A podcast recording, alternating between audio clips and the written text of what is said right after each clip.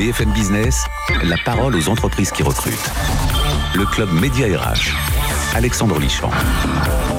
À la veille de l'ouverture de la saison de ski 21-22, eh bien, un nouvel acteur de l'hôtellerie vient nous présenter ses 500 nouveaux recrutements dans quelques minutes. Il s'appelle Nicolas Chatillon. On retrouvera également dans cette émission eh bien, euh, Pauline Kaya, qui est directrice DG de Havas Paris People pour une enquête intéressante sur la crise sanitaire. La crise sanitaire, quel changement pour les salariés. Enfin, la start-up qui cartonne et qui recrute. Nous sommes ravis de recevoir la porte-parole de Life Eyes. C'est comment aider à sauver des gens. Une entreprise française qui vient de lever 4 millions d'euros et qui dispose d'une trentaine de postes à pourvoir. BFM Business, le club Média RH, l'entreprise qui recrute. Oui, il fallait prononcer life as, life is. J'ai du mal avec l'anglais parfois. Life is. Alors, tout de suite, l'entreprise qui recrute, eh bien, c'est un nouvel intervenant, un nouvel acteur de premier plan pour euh, l'emploi dans les Alpes françaises. On est ravis de vous recevoir, Nicolas Châtillon. Vous êtes donc DG, c'est ça? C'est ça. Merci Alexandre de nous recevoir. Ben, avec grand plaisir. Très heureux d'être là avec vous aujourd'hui. Groupe hôtelier Les Étincelles, euh, associé et cofondateur. Vous allez nous en parler. 500 postes à pourvoir, mais j'ai envie de dire immédiatement, pratiquement.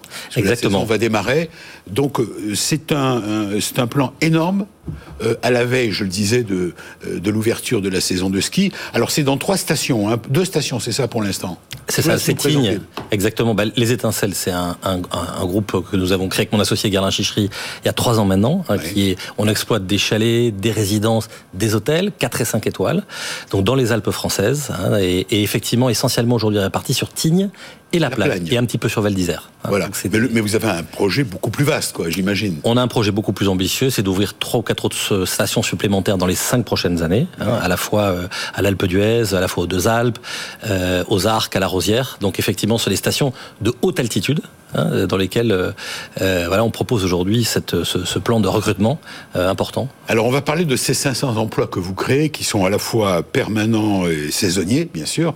Euh, mais d'abord, peut-être parler de votre entreprise. Vous dites à la, ce groupe à trois ans s'appelle Les Étincelles, c'est un joli nom, euh, qui a été monté comment? Par qui? Ben écoutez, c'est à la fois l'œuvre de, de Chichery, mon associé, qui est un ancien champion du monde de ski, qui voilà, qui, est, implanté en Savoie depuis très longtemps. Moi, je viens du milieu bancaire et on a décidé tous les deux, il y a cinq ans maintenant, de lancer ce projet. Et puis, on a fait des acquisitions, mais aussi des créations, hein, puisqu'on a, a créé des bâtiments pour lesquels on a eu des permis de construire. Et on a développé une offre, donc dans le haut de gamme et le luxe, à destination à la fois d'une clientèle française, mais aussi d'une clientèle internationale. Donc avec un positionnement authentique, chic, euh, et puis plusieurs marques que nous sommes en train de développer. Donc on a une marque dans les chalets de luxe. Hein, on reçoit euh, oui. une clientèle étrangère de, euh, de grand niveau. Euh, avec et il, y a, il y a un public pour ça. Il y a un public pour ça. Il y a, pour il y a, tout d'ailleurs. Exactement. Il y a, il. Aujourd'hui, on peut dire que les attentes de la clientèle internationale en matière oui. de standards s'est beaucoup élevé avec le temps. Hein. Il y a oui. une montée en gamme, hein, comme on dit, des, des, prestations et du service. Et donc, ce que nous proposons aujourd'hui, nous, c'est vraiment une expérience hein, pendant la, la, semaine où, où nos clients viennent, nous, viennent chez nous, dans nos établissements, dans nos maisons. Euh, c'est vraiment une expérience de grande qualité où ils vont pouvoir ben, aussi trouver le, le, le, service, la tradition à la française du, du service et du réceptif. Oui, j'ai lu, vous dites, euh, votre projet c'est construire l'économie de la montagne de demain. Euh, passe par un respect affirmé des conditions de vie de nos collaborateurs, parce qu'on va basculer bien sûr dans le recommand. On est là pour vous aider. Bien sûr. J'espère à trouver ce que vous recherchez, euh, parce que vous avez une politique RH très affirmée, hein, très particulière. Mais d'abord, que... si vous êtes d'accord, on va d'abord parler de ce que vous recherchez. 500 postes, c'est pas mal. Mmh. Euh, qui recherchez-vous? J'imagine que ça va du euh, Allez-y. Aujourd'hui, on a deux registres sur lesquels on recrute beaucoup. Le premier, c'est tout ce qui est hébergement, hein, tout ce qui est autour des chambres, oui. euh, et donc tout ce qui est housekeeping, euh, les, les, les, femmes de chambre, le ménage, le personnel de ménage. Euh, et puis le deuxième registre, c'est la restauration, où là, sur la restauration, on cherche des chefs de rang, chefs de cuisine, notamment chef des chefs de, de cuisine, des commis, euh, des serveurs. des serveurs, des gens qui vont travailler ah, dans nos restaurants, voilà, ouais. dans toutes les, dans tous les différents postes et qui vont finalement contribuer à la réussite de nos restaurants. On oublie souvent que quand on a un hôtel, un, un restaurant à la montagne, un, un, hôtel, des chalets, des résidences à la montagne, il y a aussi la restauration. Hein, il faut s'occuper des gens. Et donc nous, on a, on a une quinzaine de restaurants à Tignes aujourd'hui, euh, pour lesquels effectivement on recrute massivement. Alors sur les 500 personnes, hein, on a déjà commencé, notre plan est déjà bien engagé. Hein, on a, on a pu recruter euh, presque, presque, je dirais 350, 400 personnes au moment moment où je vous parle. Donc nous cherchons toujours 100 à 150 personnes pour compléter nos équipes aujourd'hui sur ces deux thèmes, hein, bien évidemment. Euh, la réception, l'hôtellerie et la cuisine. Voilà. C'est ça. Réception et cuisine dans des postes où on cherche vraiment des gens avec un profil d'expérience. Alors c'était la question que j'allais vous poser. Exactement. C'est très important pour nous d'avoir des gens qui connaissent le métier, le métier, leur métier, leur métier de saisonnier, qui ont une expérience. Donc il y a déjà une expérience acquise dans ce secteur. L'hôtellerie touristique, hein, qui peut être euh, dans le balnéaire, mais qui peut être aussi en montagne, euh, qui savent, qui connaissent la vie de saisonnier, hein, qui sont des, des vies très engageantes. Hein, il faut être mobilisé. 24-24 euh, pratiquement. Voilà, c'est Alors pas 24-24 parce que naturellement il y a, il y a un on vit travail, mais on vit sur place. Effectivement, c'est, ce sont des vies. On cherche des couples. souvent, c'est vrai que ce sont des choix de vie. Et il y a des couples qui viennent à la montagne, des jeunes, hein, beaucoup de jeunes. Nous, on veut des jeunes. Et, et la, la relation qu'on veut créer avec eux, c'est une relation sur le long terme. On souhaite qu'ils viennent chez nous euh, pour travailler plusieurs années, qu'ils viennent et qu'ils reviennent chez nous. On souhaite les fidéliser. Et c'est le sens de la politique Que vous indiquiez euh, tout à l'heure en introduction. On veut construire une vraie politique RH et RSE autour de cette fidélisation de nos collaborateurs saisonniers, avec des jeunes qu'on souhaite former. Et on met un vrai, accent sur la formation aujourd'hui. Hein, on, a, on a un partenariat avec une école en Gironde, euh, l'école Savignac, pour former nos jeunes, ces métiers de l'hôtellerie, au management de, de l'opérationnel finalement, hein, des opérations qui font la réussite de nos restaurants tous les jours et de nos hôtels. Alors vous recherchez aussi des marketeurs, des financiers, un financier ou des financiers, agents de réservation, chefs de chantier, architectes. Il y a les hommes et femmes de terrain, de proximité, mais il y a aussi des postes à pourvoir, j'imagine même de cadres, certainement. On a des postes de cadres, on a des postes dans tous les secteurs d'activité qui là sont, moins conjoncturels avec la saison. Bien sûr. Le sont de manière générale, de par la croissance qu'est la nôtre. Et ils sont là, ils sont ouverts. Les postes sont ouverts. Les postes sont ouverts. Effectivement, dans tous les secteurs fonctionnels, euh, de l'assistance et du support à l'exploitation. Alors j'ai vu que vous allez veiller à ce que tous ceux qui vont travailler dans, vos hôtels, dans vos établissements, euh, soient logés localement, mais dans les meilleures conditions possibles. Alors c'est quelque chose de fondamental. Aujourd'hui, la condition... C'est important pour attirer les candidats. C'est très important. C'est vraiment le point d'attention le plus significatif ou le plus stratégique dans le développement de notre groupe avec, euh, avec Gerlin. Ce que l'on veut, c'est que les gens se sentent bien chez nous et qu'ils soient logés sur place, bien logés. C'est pas que le gens, c'est la qualité de vie. C'est ce qui est important, c'est la qualité de vie en général. Hein. la qualité de vie tout au long de, du temps qu'ils vont passer avec nous, les 4 ou 5 mois de la saison d'hiver notamment, où effectivement pour le logement, et c'est un point fondamental et différenciant de notre groupe, nous souhaitons qu'à partir de cette année, tous les gens qui souhaitent embaucher dans, notre, dans nos établissements, hein, dans nos 25 établissements, que ce soit nos hôtels, nos chalets ou nos résidences, puissent dormir sur place et soient logés sur place dans nos actifs. Oui, vous dites que le bien-être des collaborateurs est aussi... C'est fondamental. C'est à la fois une question de qualité du logement, mmh. sur laquelle on veut insister, Bien sûr. mais c'est aussi le fait que les, le logement soit sur place pour éviter qu'ils perdent du temps dans les transports, que ça leur euh, occasionne des coûts aussi, hein, naturellement, et que c'est vrai qu'en termes de confort de travail et de confort de vie, c'est mieux d'être sur place et d'être très bien logé. J'avoue que c'est la première fois que j'entends hmm cette approche-là en disant, euh, parce que j'aime la montagne, j'y suis allé pour skier, mais euh, souvent on voit des, hommes et des femmes qui travaillent dans les établissements, bah, qui sont logés, euh, ils sont la dernière roue du carrosse, quoi. Ils sont parfois mal logés, ils ont des horaires compliqués, donc là vous assurez qu'il y a tout un. C'est une nouvelle démarche finalement. C'est une démarche totalement nouvelle. Et, et, et, je vais vous dire, elle, elle, est, elle, est, transformante pour nous. Elle est transformante parce qu'effectivement, on va investir massivement dans la construction de nouveaux logements saisonniers et dans tous les nouveaux actifs qui sont construits à partir d'aujourd'hui dans notre groupe, dans les stations que j'évoquais tout à l'heure. Je prends par exemple l'exemple de l'Alpe d'Huez ou de la Plagne. Ah, on construit un projet, le Chalet des Moutons, euh, qui va sortir en 2023. L'Alpe d'Huez en 2024. On a plusieurs projets. La Rosière aussi. On veut qu'à chaque fois, à l'intérieur à l'intérieur de notre établissement, il y ait le logement de tous nos saisonniers et puis qu'ils puissent s'y retrouver et, et, qu'ils puissent avoir aussi des espaces de vie qui soient adaptés pour eux, qu'on puisse aussi, qu'ils puissent aussi prendre du temps pour eux. Hein. Ils ont des, des, moments de repos. Euh, on leur fournit déjà le matériel de ski, euh, on leur euh, voilà gratuitement, on leur, on leur donne un certain nombre d'avantages hein, dans le respect de, de la loi et, et les règles de des, des règles sociales. Et, c'est important qu'ils puissent être bien et qu'ils puissent vivre leur vie décemment. C'est aussi le renouveau et l'avenir de notre métier à la montagne, hein, d'employeurs de, de collaborateurs saisonniers. Et pour accompagner la montée en puissance de votre entreprise, vous avez prévu, j'ai vu les chiffres Aujourd'hui, vous allez passer de 50 à 150 collaborateurs, c'est permanent, et de 500 à 2000 saisonniers logés au plus près du lieu de travail dans un cadre de vie amélioré, c'est ce que vous affirmez, mm. assez rapidement. Et à l'horizon 2025-2026. On a compris les enjeux et les intérêts de vous rejoindre. Mm. Euh, maintenant, est-ce qu'il y a un point commun dans les profils que vous recherchez, dans les valeurs à partager, j'ai envie de dire? Oui, je pense qu'on cherche des profils des gens qui sont dynamiques, qui ont une empathie, qui ont une vraie connaissance de ce qu'est le service au client.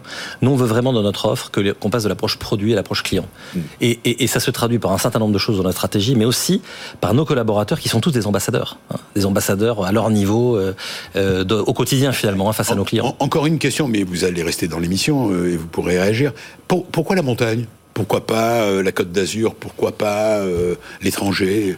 Pourquoi Vous êtes d'origine savoyard ou Alors, moi, je ne suis pas d'origine savoyard, mais j'ai travaillé en Savoie et en Rhône-Alpes quand j'étais banquier, donc il y, a, il y, a, maintenant 10 ans, euh, dans un établissement bien connu, euh, la Caisse d'épargne. Et, euh, et, donc, c'est vrai qu'avec Galant, on avait cette passion du ski et de la montagne. Ah, d'accord, il y a quand après, même quelques, Après, on ne préjuge pas de, de l'international, naturellement, parce qu'on réfléchit, on réfléchit à ce métier aussi. L'appel est lancé. Nicolas Châtillon, directeur général du groupe hôtelier Les, les, les Étincelles, associé et cofondateur. Bravo, d'abord, il faut du courage pour se lancer aujourd'hui dans la création d'un groupe hôtelier. Il y a beaucoup de monde. Euh, coup de chapeau, 500 postes à pourvoir.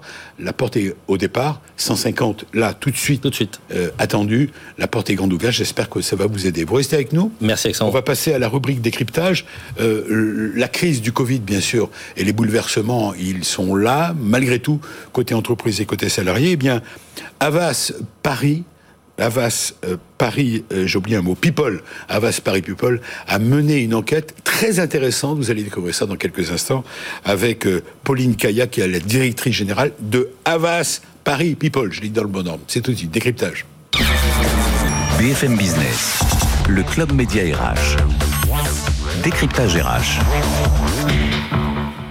Bonjour Pauline. Bonjour. Je suis ravi de vous recevoir. Merci Alors vous êtes euh, euh, Avas. Un mot quand même d'abord avant d'aller euh, dans l'enquête. Avas Paris People. quand on emploie le mot people, quand mhm. on entend le mot people, on pense aux personnalités, aux artistes, aux ceux qu'on appelle les influenceurs ou les influenceuses. Alors pas du tout. C'est ni personne d'ailleurs, mais c'est pas grave. Ni closer ni voici. Nous on s'occupe des collaborateurs c'est tout ce qui toute la matière qui s'adresse aux collaborateurs. Donc c'est quatre activités principales. La marque employeur, attirer, fidéliser les talents. Euh, tout ce qui est accompagnement de la culture d'entreprise lors de fusion, lors de restructuration ou lors de changement de gouvernance également. Tout ce qui est communication interne, les systèmes d'information, comment je m'assure que mon collaborateur euh, euh, capte bien le message de l'entreprise et comprend bien la stratégie de l'entreprise, et puis tout ce qui est employé euh, advocacy, donc c'est tout ce qui est l'engagement des collaborateurs dans la mission de l'entreprise. Ça représente au niveau du groupe Avas, mhm. on parle de l'agence, la, grande agence. Bien sûr. Vous êtes nombreux, vous êtes nombreux. Alors on est on est une petite une petite équipe, mais en, cours de, de développement et de construction. on est une, une quinzaine aujourd'hui. Voilà, parce que vous étiez, enfin, cette euh, filiale était mm. présente, la mm. crise du Covid est passée par là, et là, le groupe a décidé de relancer la. Exactement, parce que la crise a complètement bouleversé euh, le, rapport des collaborateurs euh, à, l'entreprise et nos clients ont une vraie prise de conscience parce que si on se reprojette 18 mois en arrière, Vous avez raison. le 16 février 2020, on se retrouve tout, tous confinés, la moitié des entreprises doivent mettre en place le télétravail et sans le collaborateur, les organisations auraient été bloquées sans l'adaptabilité du collaborateur, son adaptation, l'adaptation des organisations également. il n'y aurait pas eu de délivrance de la promesse client. J'aime bien cette formule que vous annoncez, mettre la promesse collaborateur au même niveau que la promesse client. C'est exactement une option. ce que fait Monsieur Chatillon. C'est plus une option, mais un impératif pour les entreprises et les leaders. Pour ceux qui veulent faire de la croissance. Nous, c'est notre, notre conviction. C'est le premier capital des entreprises, les collaborateurs. À un moment donné, qui délivre la promesse client? C'est le collaborateur. Vous êtes d'accord C'est fondamental. C'est ceux qui sont sur le terrain, ceux qui sont au contact. Ceux qui font la réussite des entreprises au quotidien plus que d'un baby-foot, c'est de sens que le, que le collaborateur a besoin.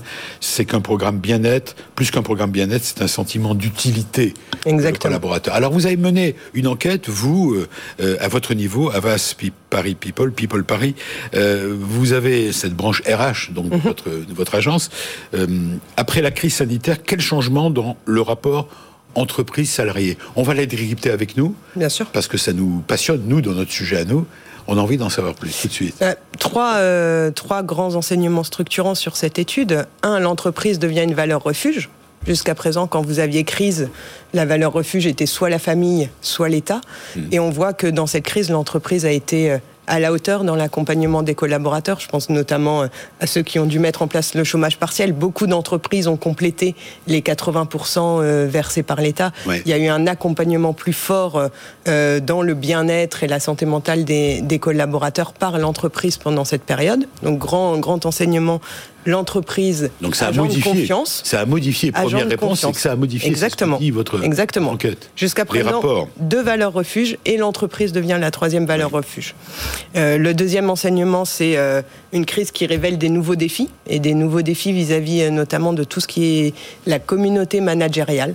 Les managers qui étaient un peu écrasés avant la crise dans des dans, des organisations qui seront qui se mettent en horizontale, pardon, euh, retrouvent, ont retrouvé leur sentiment d'utilité et leur proximité avec, euh, avec leur N-1. Et donc, c'est une vraie opportunité pour les organisations aujourd'hui de reprendre en main leur communication et leur lien avec leur communauté managériale euh, qui ont joué le jeu pendant cette, euh, pendant cette crise. Et, le dernier euh, enseignement, c'est évidemment l'accélération des mutations. Là où on avait des prémices de télétravail avant la crise, on voit que toutes les formes de travail euh, sont devenues hybrides. On voit que tout ce qui est travail nomade, à moitié dans l'entreprise, à moitié à la maison ou même dans des, dans des tiers-lieux, est devenu la nouvelle commodité. 74% des salariés ont le sentiment que la crise renforce la capacité de leur entreprise à faire face aux grands défis de demain. C'est encourageant. C'est complètement encourageant et surtout ça révèle. pas s'y attendre a priori. Non, ça révèle que le collaborateur est aussi prêt à s'engager dans son entreprise si son entreprise est engagée. Et c'est là où votre, votre rapport et votre politique RH est, est assez intéressante parce que vous mettez en place une promesse client, mais il y a une promesse collaborateur derrière et donc vous cherchez au-delà de collaborateurs, vous cherchez des engagés aujourd'hui. 62% des salariés euh, font davantage confiance aux entreprises qu'avant pour mm. relever les grands défis. Le besoin de resserrer le pacte dans l'entreprise, c'est ce qui ressort aussi un management à repenser. Alors ça, euh, Alexandre, c'est très intéressant sur le nouveau pacte. On est dans un pacte liberté-confiance, ce qu'on n'avait pas forcément avant dans des modèles un peu plus descendants, mais on est aussi dans un pacte où on a ressaisi l'importance du lien. Donc en fait, ça sera ni comme avant, ni totalement en télétravail. Ça sera vraiment une nouvelle forme hybride euh, euh, de mix à trouver entre les collaborateurs et, l'organisation et les gouvernants. J'ai vu que vous tirez comme conclusion également que la révolution des modes de travail est d'ores et, et, déjà euh, intériorisée. Qu'est-ce que ça veut dire? Ce que ça veut dire, c'est que là où avant on devait mettre en place, enfin nous on mettait beaucoup en place des méthodologies pour faire accepter le changement, etc. On a vu cette adaptabilité vraiment s'effectuer du jour au lendemain. Et donc qu'on a moins besoin euh, de faire d'accompagnement de, changement pour lever les freins. C'est-à-dire que la transformation et l'adaptation est devenue quelque chose de permanent. C'est ce qu'on appelle la transformation permanente. Ça a été vraiment intégré par les collaborateurs. Alors, il y, a, un enseignement total. Mm. Je vais vous distribuer l'enquête le, en question. C'est fabuleux parce que vous êtes allé très loin dans l'enquête. Hein. Oui. C'est très pointu. C'est une euh, enquête qu'on a fait avec CSA, effectivement, et on va la refaire en janvier, en fait, pour, euh, pour voir ce qu'il en est encore deux choses qui m'ont frappé. 58% des managers ont vu leur rôle et leur fonction changer. 64% de ceux qui bénéficient de, télétravail. Et puis, j'ai noté aussi, euh, que ça fait beaucoup de chiffres, mais ils mmh. sont révélateurs. 62% des salariés pensent que le télétravail va s'imposer durablement. C'est une question que tout le monde se pose.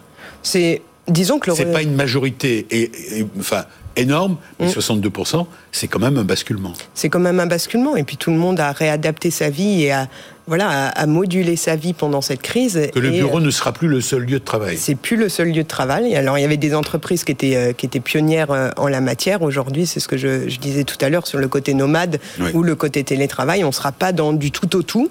On sera dans quelque chose d'hybride et à chaque organisation de trouver son modus operandi.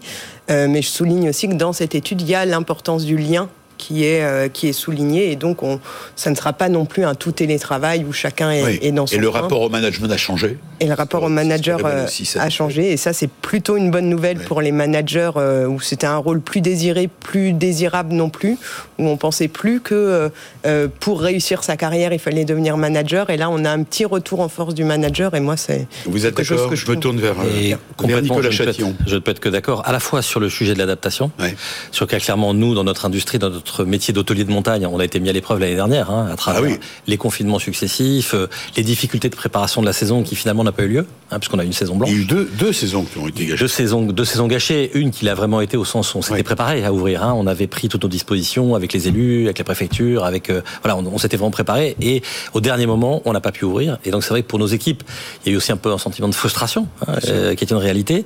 Mais ils ont su s'adapter on en a profité pour travailler nos fondamentaux en attendant que ça revienne et on l'a fait aujourd'hui. Et sur l'autre sujet, je crois que le manager aujourd'hui, mm. nous les managers d'hôtel, hein, nos, managers d'hôtel, on en a une dizaine, euh, ils sont très engagés au quotidien pour faire réussir nos entreprises, hein, dans chaque établissement, dans chaque site. Et nous, on a beaucoup décentralisé aussi les responsabilités, on a beaucoup délégué, on a revu nos schémas délégataires.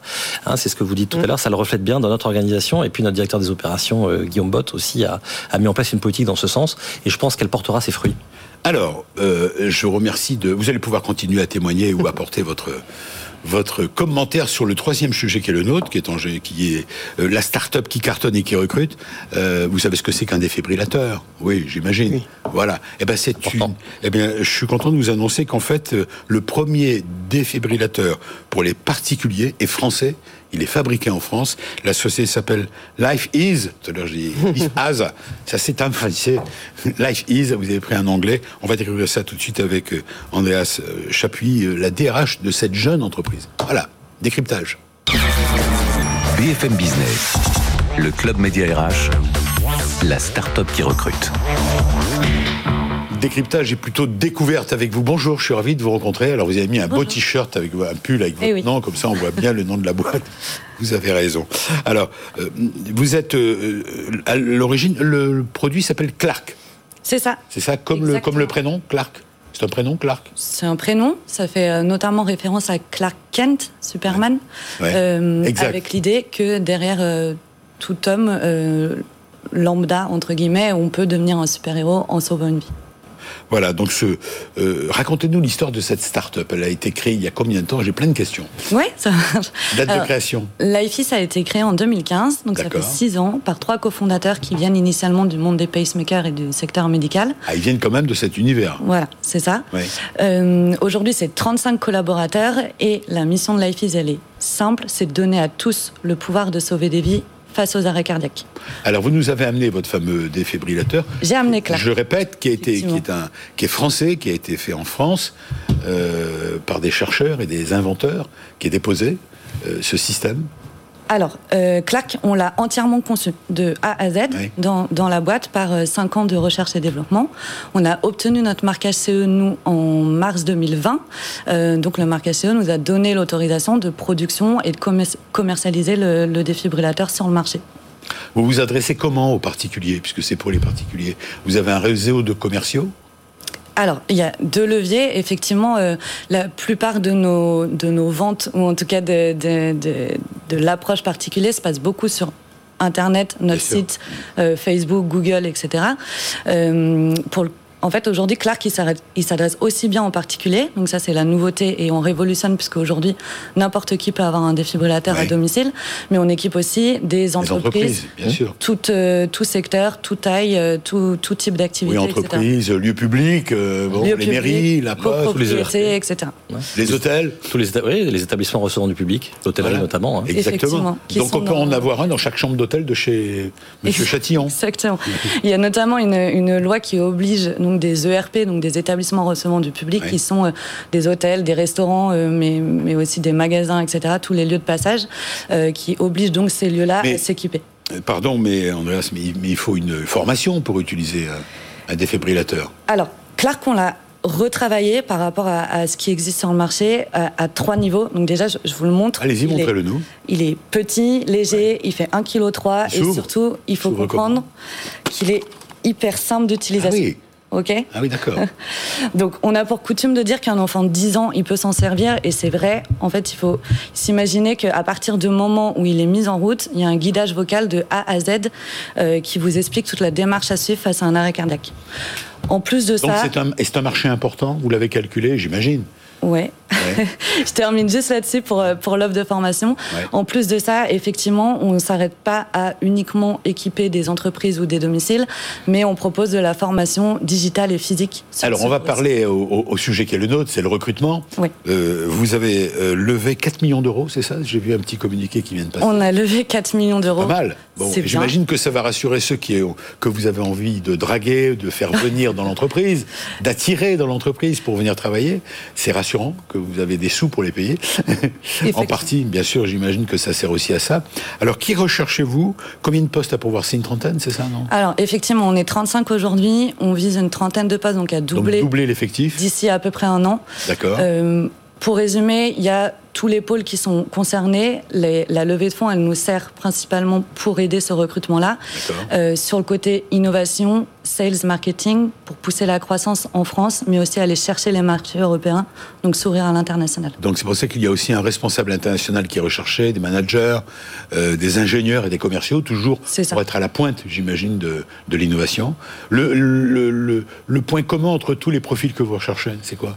Il faut avoir... Euh, un souci de l'autre hein, pour travailler dans, le, Je dirais le, défibrillateur. Le, sens qu'on veut donner à son travail, le sens professionnel. Voilà, Life is, on, on, est là pour sauver des vies, pour avoir un impact sociétal.